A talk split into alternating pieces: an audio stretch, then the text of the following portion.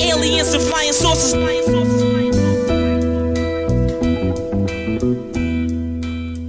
This is all in a Hey, welcome to the 111th episode of Two Writers Slinging Yang. My name is Jeff Pearlman. I'm a former Sports Illustrated senior writer, former ESPN columnist, and the author of multiple New York Times bestsellers. The music you're listening to is Croissants from the great MC White Owl. And this podcast is an ode to writing in all its forms, from sports writing to screenwriting to music critiquing to self help to song lyrics to whatever genre I'm thinking of. And today's guest is actually the man whose music you're listening to, the gifted, creative MC White Owl.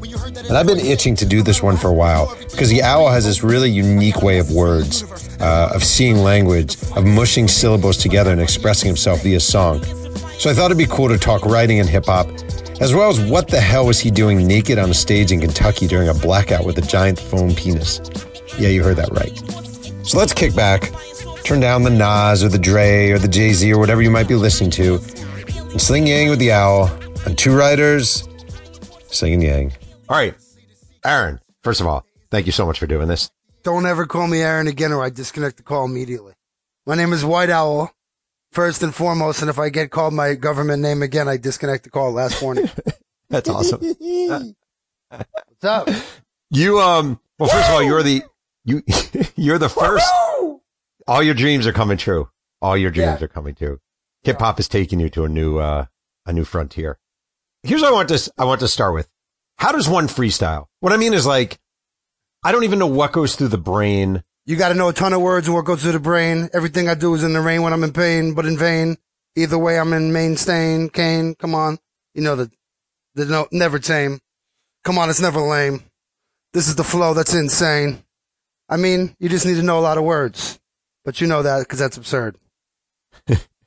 Doesn't mean does it? Do you feel like there's an allowance when when someone is freestyling? Is there an allowance that okay, this probably isn't going to mean very much? You know what I mean? Like, could you freestyle No. deep? Yes, of course you could free. I think I can freestyle deep thoughts, but I think the bar has been set so high by like KRS One and Black Thought and um so many other people that actually freestyle well that I, with all due respect to most MCs, I really don't want to hear what you have to say that bad that I need to hear you make it up off the top. You know what I mean? Yeah. You have to be really, really proficient to, you know, there was a guy named Supernatural who I believe is still around. He kills it all the time.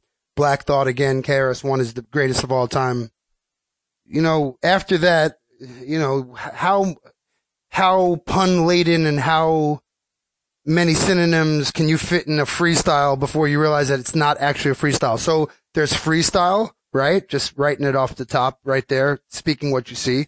Then there's fritten, which is the combination of freestyles and written, which is like what I think you're referring to. A lot of the people do, a lot of MCs do that. Um, I don't know. That I like written. So for me, that's when you hear someone go on the radio and they say, okay, you're going to freestyle now. Nowadays, sadly, what that means is you're going to rap over a beat that you're not selecting. The DJ selects the beat and then you get, you have to catch the, um, you know, catch the vibe and, and spit to it. But that's usually not a freestyle. That's written, something premeditated. But, um, I'm good at freestyling. Usually when I'm angry, I freestyle better or when there's a reason to do it. Like if someone tempts me and there's a beat on. To me, you get no credit freestyling, even if it rhymes, without a beat on. That doesn't do anything for me at all. And, and again, it's got to be pretty deep. And Eminem and a couple other guys from that generation kind of put that to bed for me. I just don't want to hear about it anymore. It's funny because my favorite, certainly growing up, my favorite rapper was Chuck D of Public Enemy, and uh, He's he literally said in the rap he got game, I don't freestyle much, and he never freestyles. And uh, I think some people think that takes away from a legacy. He I actually- also, he also said, I never rhyme for the sake of riddling. Just, I don't rhyme just to rhyme. I rhyme with, for a reason. right. It makes sense. It all it all has to be with something. But I hear you. He's he's an amazing MC and an amazing poet and an amazing speaker with phenomenal points. You you have an interesting background, and I always like. It's funny. So I met you maybe f- 15 years ago, and I was at your brother-in-law's house, and we were talking. I think we were talking about a tribe called Quest. I actually remember this. There were CDs on the shelf. I was looking through it. I was talking. I think, I think Larry said to me, "Oh yeah, my brother-in-law is is you know eh, eh, hip hop everything." We started talking about Tribe Called Quest, and you said, "Why?" You know, I was in this group once, and we got playing MTV, and I was like, "Okay."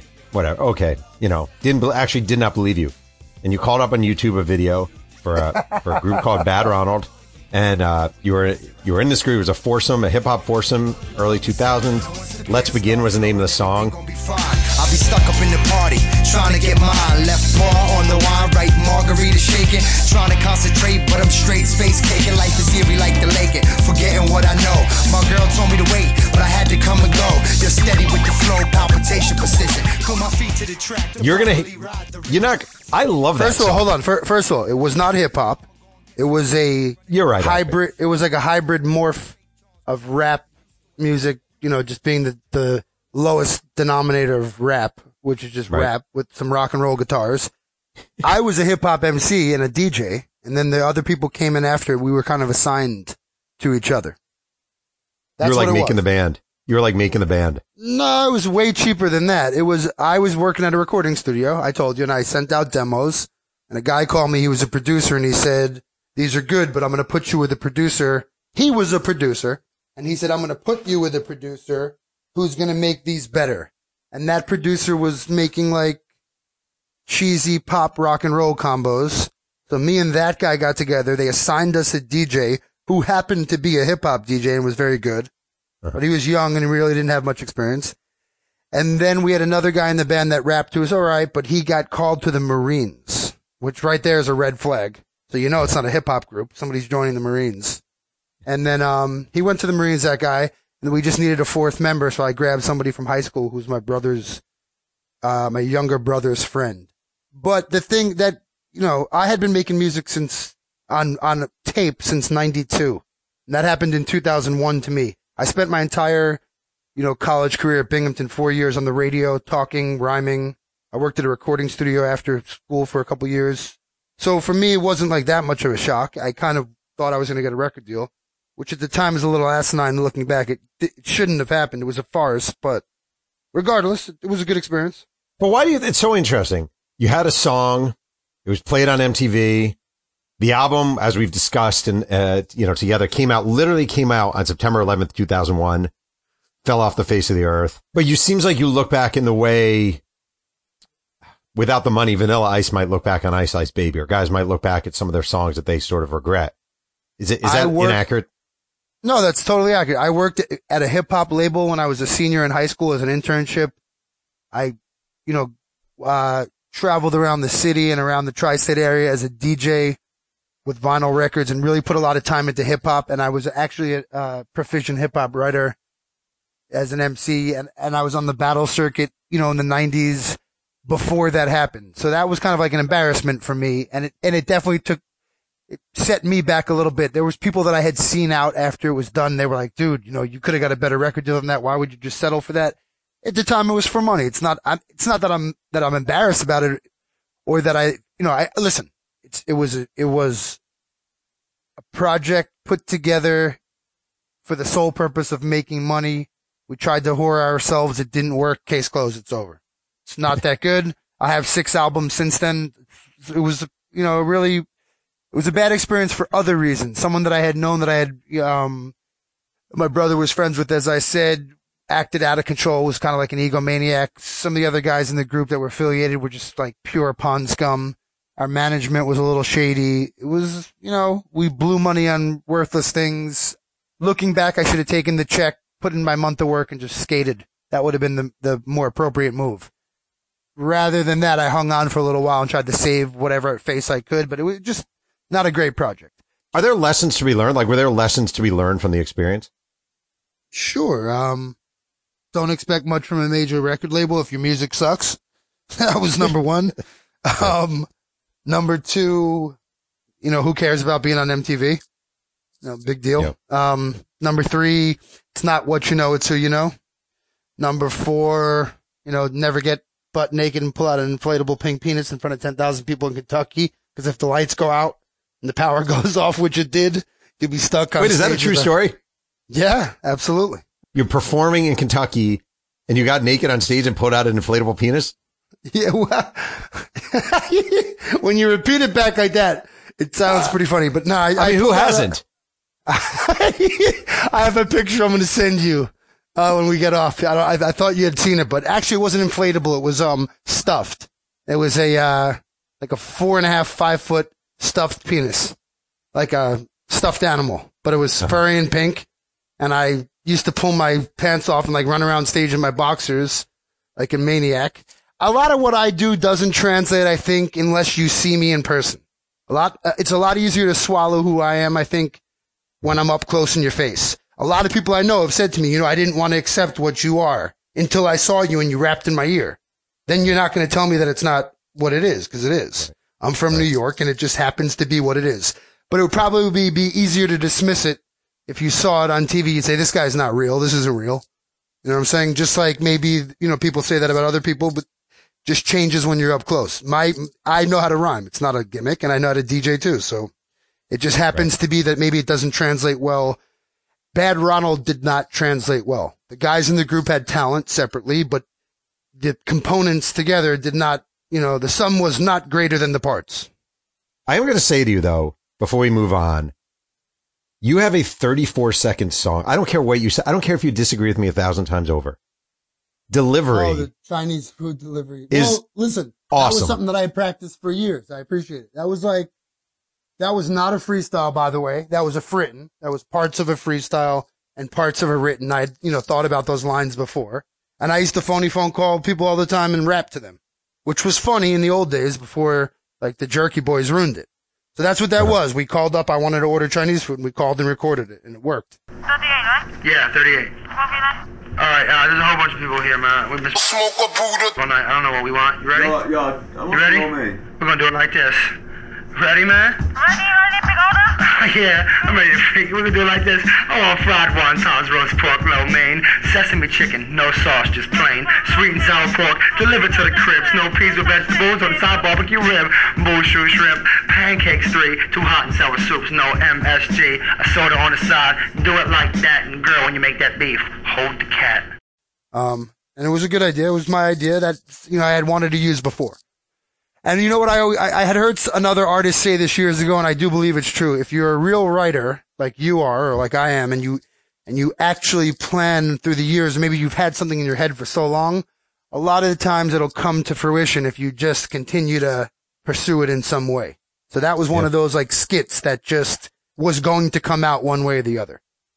I still believe that one day that thing is just going to go super viral. I do. I think someone's going to hear that and be like, holy shit, that is a creative, cause I know what you mean about that album. I agree with you what you're saying about that album. It's not you, but that one 34 second sliver is freaking genius. I don't care what you say. It's freaking I, genius. that's, the albums, the albums got, you know, parts that were cool. Listen, one of the gentlemen that helped, uh, produce it was one of the directors, uh, one of the producers from Sublime. Uh, the guy's Oh. name was David Kahne. And he, at the time was like, there, you know, there was, there were bright spots within the album. It was a party album. The guys who produced it, they were, they're, they're, you know, proficient producers. But, um, it just, missed the mark because people were trying too hard. That's what it is. It was like a bunch of guys that basically probably were thinking, this is it. We got this one shot. And Right. there were some other things that came out of that camp that were a success. They just, in my mind, they're just not that good. So I learned about you and I learned about your background and I'm writing a book in 2010 called, uh, Sweetness and it's a Walter Right. Payton biography. And I call you up. I think I called you up and I was like, ah, this is going to sound kind of dumb. I know exactly where I was when you called me. I know where I was. I was at a Panera. I was at a Panera. I called you up and I was like, I know this is going to sound dumb, but is there any way you would do a, uh, like a, almost like a promo song for my book? And you're like, yes. I was like, okay, great. And then I remember when you sent it to me, it was so good. I, you sent me a demo. I, I listened to it in my car. I ran inside to my wife. I was like, you got to hear this. Sweet. Sweetness was his name, his game's bananas, you've been waiting. I'm about to educate you about the late great Walter Payton. Rest in peace, my dude, you was the best that ever did it. Pearlman wrote the book. Listen as I spit it. Racial segregation, discrimination, couldn't stop him. Name a defense. Was that easy? Was that, was that easy? It was easy because Walter Payton's such an amazing guy that that was an easy topic to write about. Absolutely. I didn't have to do anything. I had to just think about, you know, I had to, uh, was it easy? I mean, it's never easy, right? But the M-I-S-S-I-S-S-I-P-P-I is pretty trippy part was fun. Yeah. That, And oh the my God, alliance yeah. with the appliance size refrigerator Perry. I mean, all that stuff is so juicy How could you not come up with something good? Pop them like corks, chugging like a ferry. Had an alliance with the appliance size refrigerator Perry. McMahon. Yeah, but how had do the you? arm. Okay, Sweetness had- how does your brain work? Because that is a lot to me. The money line of that song is it an alliance with an appliance size refrigerator Perry, which is so you could you could sit me down with a pen and paper and say you have five years to come up with your best line for this song. that does not enter my head. How does your brain work when you come up with lines like that? So over the years, I've been writing rap since I was 10 years old, nine years old, whatever. Over the years, you just, you think of everything, man. You think of every single thing. I just thought of one the other day. It's in a song already, but it's, you're a tater tot too small in the body. I'm a judo, but you know that I know karate. and that came from like, I heard the word judo and I said, Oh shoot, I never really thought of it. It's judo. Like I'm a judo and I know karate. And it's like the refrigerator Perry. He was an appliance, right? And then you think, all right, alliance. And it's just, you're going to do everything you have to do and sit there and just work out the words. It's about wordplay. It's about obsessing over the meaning, double triple entendres, whatever it might be. And some of the songs are a lot easier to uh, write than others. Some of the lines are cornier than others, and you just have to scribble them out and start over. Listen, the king of that to me, you know, one of the guys that influenced all that is for me is Redman.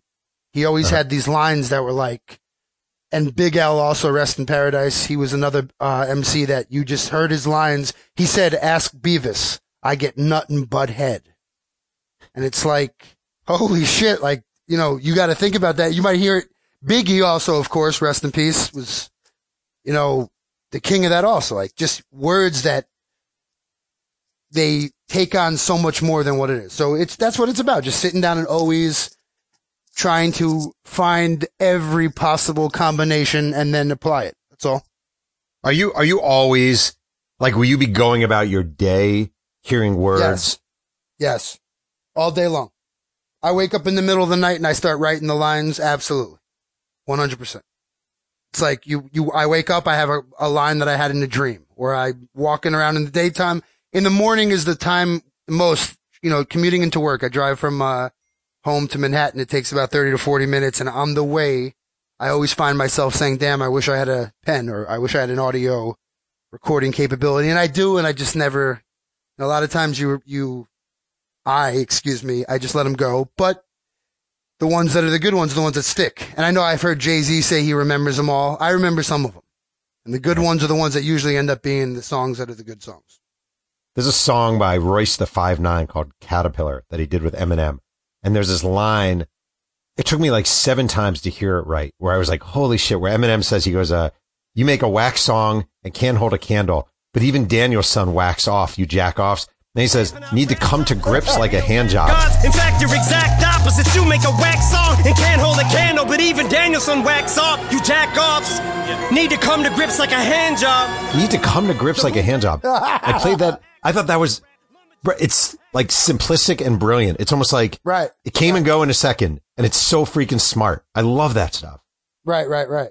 Like my girl told me to wait, but I had to come and go. Right. It's just, yeah, it's wordplay, man. And it's what, that's why anyone would write, I think.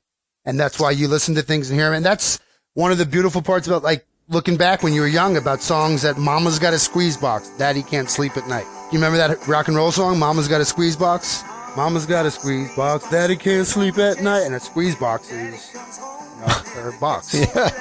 So That's there's so much of that. It's like all these songs that, and that was, you know, that was, uh, one of the things when you're young, you're like, what are these people talking about? Which is why you, before this interview, you said to me, Hey, what are my, what are your favorite songs? And to me, every one of them's like a baby. I know where I was when they were born. I know what went into the thought of them. I know which songs the beat wrote where, you know, I have songs that I love, but the beat just wrote it. I heard the beat, this, the lyrics come out. Right. I heard, I have songs that I've written and I say that's not me saying that. Like I wouldn't normally say that, and that's really not me. Obviously, it's a side of me, but it's a side that maybe I don't like. And then most of the songs that I write are because I want to write them, and the lyrics are being written anyway. But then you hear the beat, and then you apply it to that. But it happens in different formats, and it works different with different producers. Some guys, you, they give you a beat and you want to just write to it right away and you be done with it. You give them what you got and it's over. Other people, you, they give you a beat, you might want to spend a year. You know, I've had that problem with guys where they give me something and I said to them, you know, if you want what I'm going to give you that's the best thing, you got to wait. I got to rewrite it and it's got to be written and rewritten and it's edited like many times. It's not just something that you just throw out. Although maybe that's part of the problem with, uh, obsessing over stuff, but when I write a chapter for a book, just an example, I write it, I read it and really like cut out the fat. Then I read it again and cut out more fat. I'll have someone else read it. They'll say maybe cut this out. It's a lot about word elimination. Like people would think it's the opposite. People think you want to add more, but it's really about bare bone cutting out all the fat until it's just very smooth and very sleek. Um, is hip hop the same way or is it the opposite?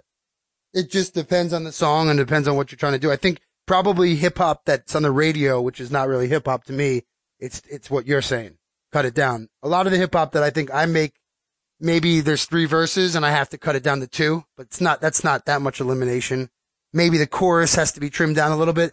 My, uh, my, one of my producers that I work with, you know, one of my favorite DJs and just a great human being, uh, Fred Ones, DJ Fred Ones, who owns TME Pro.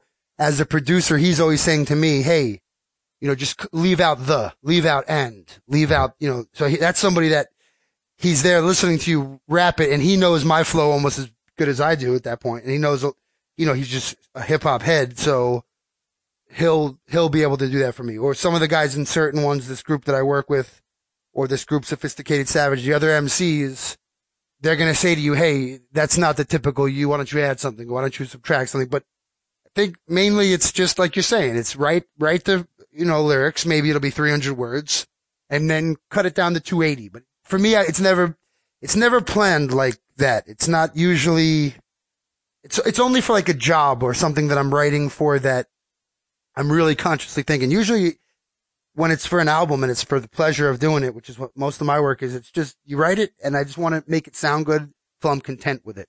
And it'll all work itself out. There's not that much stress involved. Right. Um, I have two things to say. Number one, it's the Who, and it's Mama's got a squeeze box she wears on her chest, and when Daddy comes home, he never gets no rest because she's playing playing all night, and the music's all right. Mama's got a squeeze box. Daddy never sleeps at night. That's pretty freaking good. Well, uh, right. And a, a squeeze box is a, an, an accordion, but that's not what they're talking yeah, about. Yeah. Right, right, right. Double entendre. Um, Right. And uh, so, so you wrote a song. I asked you, um, I asked you to give me two of your favorite songs, and one of them, uh, Chinese Dreidels, is one of my. I, I think it's a freaking fantastic song. Um, I'll play a snippet of it here. This is Chinese dreidels, matzo balls with ladles. Forget these phony labels, they trying to finagle. Bet you bite a written, spitting all up in your celly, hitting right below the belly. She programmed by the telly. Really, I'm not trying to hear nothing that y'all saying. Blood suckers always praying. I will leave you. laying. Soup to Nuts. What's the story of this song? Soup to nuts. What's the story of this song? I was hanging around Hanukkah time and I saw somebody was like hawking, you know, trying to sell Chinese dreidels, literally like plastic Chinese dreidels. And I turned on the TV the next day and I'm like, you know, everything is so cheapened nowadays. Mhm. Like you, there's nothing that you can do where someone isn't ripping it off already. And I'm like, you know what? There's so many guys that I know that are like, they sound the same, they flow the same and all this stuff. And I'm, I'm an, I, and okay, then there was an, during the course of writing it, right when I'm like, all right, I'm to write a song called Chinese Dreidels. This producer that I know, Fat Cat Hayes, who's my partner, you know, in this album, we, we have an album done. It's not out yet, but Chinese Dreidels is part of it. He gives me this beat and I'm like, this is perfect. You know, it's an angry beat and I'm going to, I'm going to write an angry rhyme. And it, that's what it is about. It's about the fact that everything is so cheapened that you can't do anything without like feeling cheap about it. And then it just all fell into place after that. It's, this is Chinese dreidels, matzo balls with ladles. Like I'm serving you up something that is real and it's angry and it's, it is what it is, but you're probably going to just take it to be something else because nobody ever takes things the way that they should be taken. I feel like people interpret everything and they make it what, what they're going to make it, which is not necessarily a bad thing, but it was just supposed to be a, a, you know, just a comment about society. And th- there are parts of it that are super angry. And I've had people say to me, you know, what are you, one of these angry white rappers? Like, and it's like, no, I'm a human being and I'm fucking angry. Like, I'm allowed to be angry sometimes. I'm allowed to be happy. Overall, I'm a jovial guy, but push my buttons and I want to flip out and I do. You have the lyrics, another day, another dollar, another scholar gotta die. I do not make the rules and I do not ask why. Keep my head to the sky, mindful of jewels. Test the water, it's slaughter on any government mules. Are you literally sitting at a desk on a laptop? Do you have a pen? Like, where are you writing this stuff? No, a lot of this stuff's like written at train yards or sit, sitting around in the, uh, in the city on break from work or just on the top of a building, whatever it might be. That, that song was written at a train yard, watching trains go by and thinking about, um, what I'm saying, which is that it's just the world is heading in a really scary place right now. And there's just nothing anyone can do about it. And another day, another dollar, another scholar got to die. I don't make the rules. I don't ask why. It's part of that is a conscious attempt to just sum up some angry feelings. Mhm. You know, I'm not going to sit there and describe to you why the news is pissing me off or the fact that, you know, there's, uh, mass incarceration by private industrial prison complex, like locking people away for life for nonviolent drug offenses. It's just, I'm just trying to get right to the core of the anger in words. So I'm trying to let the words choose the path kind of. You do that and that's, that's what comes out. That's all it is. How do you know when a song is done? That's a great question. How do you know when a song is done? A lot of times for me, I have to just end them. I'm like, all right, this is it. It's got to be done now. I have to be done with it. Or you just keep reworking it and working it and it just doesn't stop. I have a friend. He'll remain nameless. He knows who he is, who's an unbelievable talented MC. But I don't like to work with him because he never gets anything done. He's been working on like the same three albums for 10 years. And to me, that's worthless. I'd rather put it out and have people criticize it or misunderstand it rather than work on something and never release it. That, that freaking infuriates me. And by the way, I have a lot of albums, you know, in bits and pieces. You know, I've released four, five albums independently, whatever on my own. Three of them are out. Two of them were pulled off the shelves, even though they exist in some physical form. But it's, I, I hate doing that. Like I really don't want to work on stuff and then not release it. But what does an album even mean? Like you said, back when you were Bad Ronald, a CD comes out. Look, we're going to advance this with an MTV. We'll do a video. We'll be on MTV. We'll do interviews. The album will come out. You'll go to Tower Records. Someone will buy it, hopefully. Then we'll tour and promote it. Like, what is the goal for an artist in 2019? Why anyone wants to do an album anymore is super debatable. Hip hop is a small community. To be taken seriously by their MCs and by the radio, you have to just come up with new um, material. If if listen, when I wrote the Walter Payton song for you in 2011, or whenever it was, if I, if you would have told me, hey, you'll be on Shade 45 XM radio every month, and your music will be played, and you can go up there, I would have never believed you. Three years ago, I went to visit uh, DJ that I know on FM radio, and I'm like, wow, this is as good as it's going to get. You know, enjoy every minute of it. Now it's getting better. So it, there's no real goal. You know, I, I'm I support myself financially with a different type of job, and everything else is just like icing on the cake. Is it just for fun? Um, for fun? No, it's a way of life, and it's a commitment, and it's probably never end. And I was writing songs after Bad Ronald, and I was DJing out, and I was making a living DJing for a while before um vinyl was replaced in like 2004 and five. You know, I, before I moved out of Manhattan, I moved out of Manhattan in 2007, but before I did, I had like major do- jobs at clubs and was DJing all over, and that was really cool. That was a way of life, and that was a way to recover from like the shock of what happens at a record label. And then I think I forgot that I wanted to be an MC. I forgot about the point of it all. I always was writing though. I never stopped writing. And then, um, you, which is a great thing, woke me back up with that Walter Payton song, which I was like, I heard that Walter Payton song and I liked it. I liked the lyrics and I'm like, ooh, this, the music's not that good and I can make it sound a lot. Oh, yeah.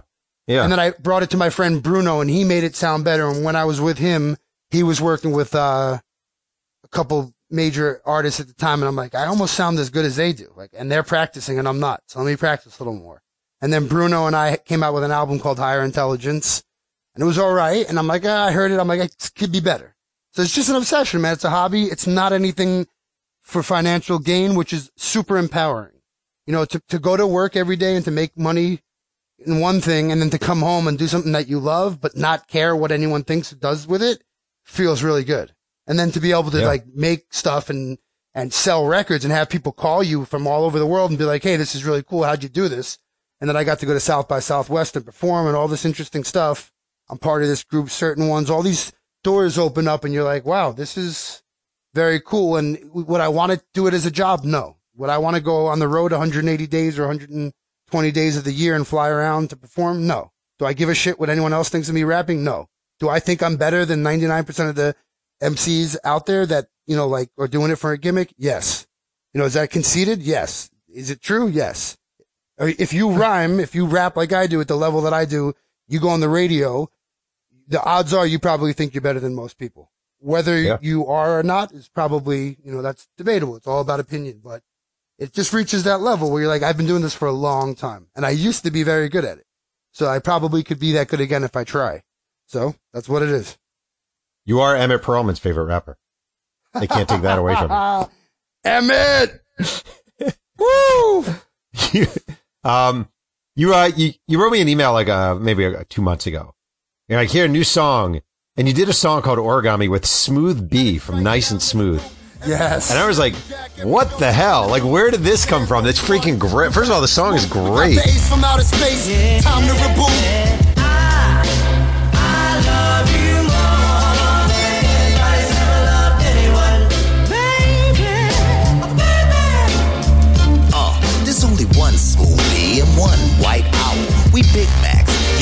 How does, how does it happen that one day you're just doing a, sno- a song with Smooth B?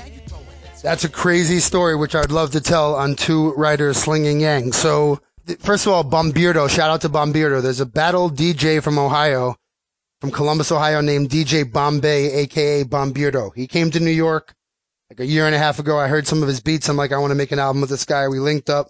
We made a couple songs. They sounded good. At the same time, I had a song that I had wanted to sample for a while. I sent it to him, and that was that song um, I Love You More, which he sampled, made into that beat. I picked the sample, he made the beat, sent it to me. I'm like, I hear Smooth B on this. I always loved Nice and Smooth. Smooth B is one of my favorite rappers, no doubt of all time. He's amazing. I mean, I, his first album, the, album Nice and Smooth by Nice and Smooth, I think it came out in 88.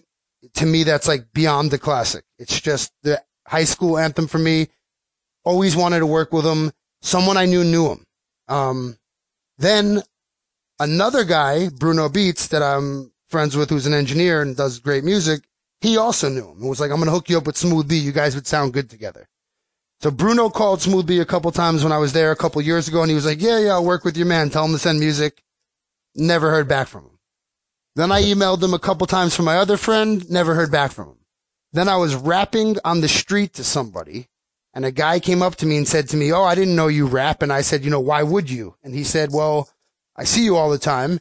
He's, that guy is DJ Slick Nick and he works in Harlem on 112th Street where I work. And he's like, I'm DJ Slick Nick from Nice and Smooth. So I'm like, holy shit, you're, you know, you're Slick Nick. So I, I'm asking him all these stories. So then I tell him, I'm like, look, my friend Bruno knows Smooth B. You know Smooth B. He's like, oh, trust me, I know him, you know, I'll make it work. I'm like, yeah, he must have seen the doubt in my eyes. He FaceTimed him. Literally right there and was like, Smooth B, I'm with White Owl. Smooth B gets on the phone, was like, yo, I wanted to tell you I actually like your music. I never do this. We'll do a song. So I'm like, he's not going to do it. He's just saying that.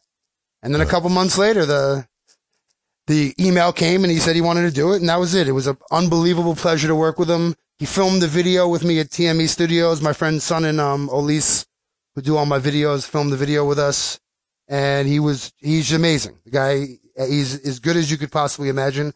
He has a son whose name is, uh, Malachi, who's also an amazing MC. And the, the two of them together was like a dream come true to do that project. So Do you record it? I, do you still, do you record it with him or are you doing your tracks completely separately? No, that song was done.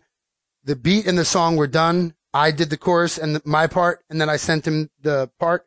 He wrote his lyrics and did it separately, and then we did the video together in person. But he wrote, he wrote and recorded his lyrics in L.A., and I did mine in New York, and then we filmed the video together in New York when he came to uh, Harlem. Is it a different song if you're together? Like, does it matter?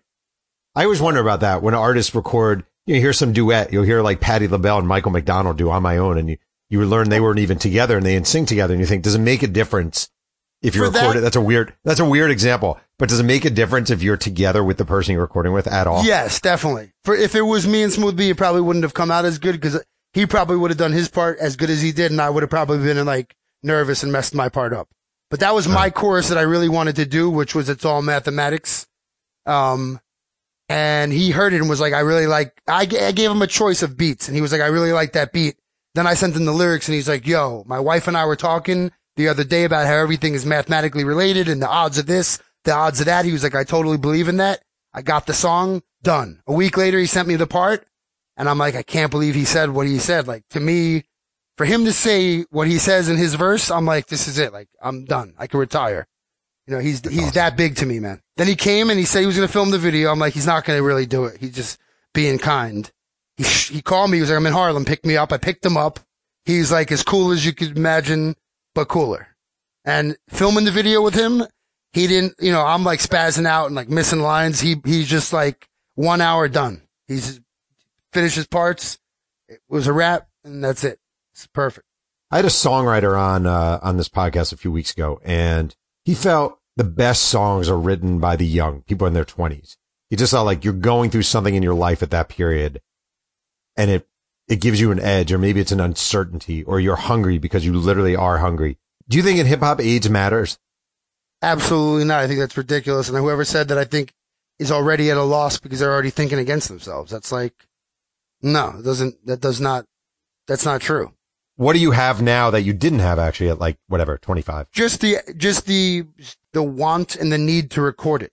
Back in the day for me, it was just about being live. I didn't care about going out and recording it. And for sure, there are MCs that are more, you know, prominent than me that don't want to see me live because I've seen them live and, you know, you get into that stuff on stage or listen, I have a friend that's an MC, another friend, his name is Mighty Buddha. Shout out to Mighty Buddha, Fat Cat Hayes, Shabazz C.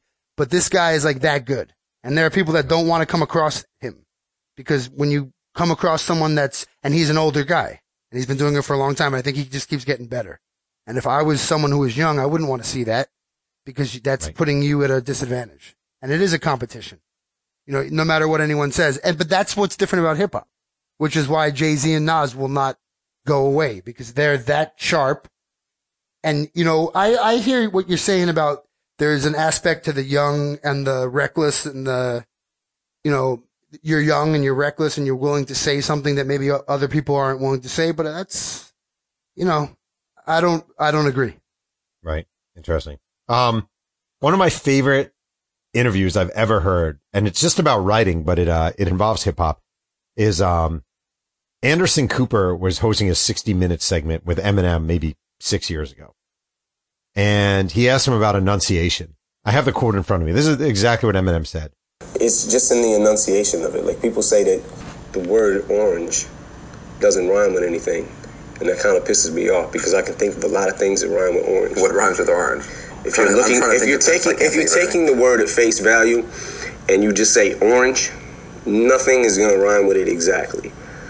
If you enunciate it and you make it like more than one syllable, Mm-hmm. orange, you could say like, uh, I put my orange four inch door hinge in storage and ate porridge with George. you just have to figure out the, the science to breaking down words and try to. And do you think about this throughout the day? I mean, driving along, you think about rhyming words?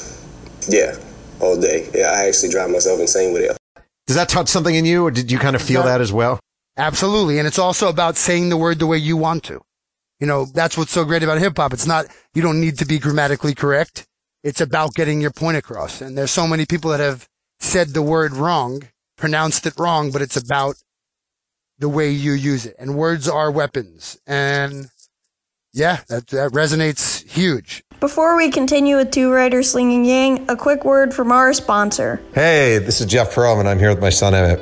And since MC White Owl is today's guest and 503 Sports, Kings of the Throwback Sports Merchandise, is my sponsor, I thought I'd throw down some self generated hippity hop for this ad. Please don't, Dad. It's not Dad, it's MC Pearl Muffler. Please don't, MC Pearl Muffler. It's too late. My name is MC Pearl Muffler, and this is my pod. My sponsor makes jerseys to wear in yo bod. See, I went with yo, not your. The kids are into the slang, playa.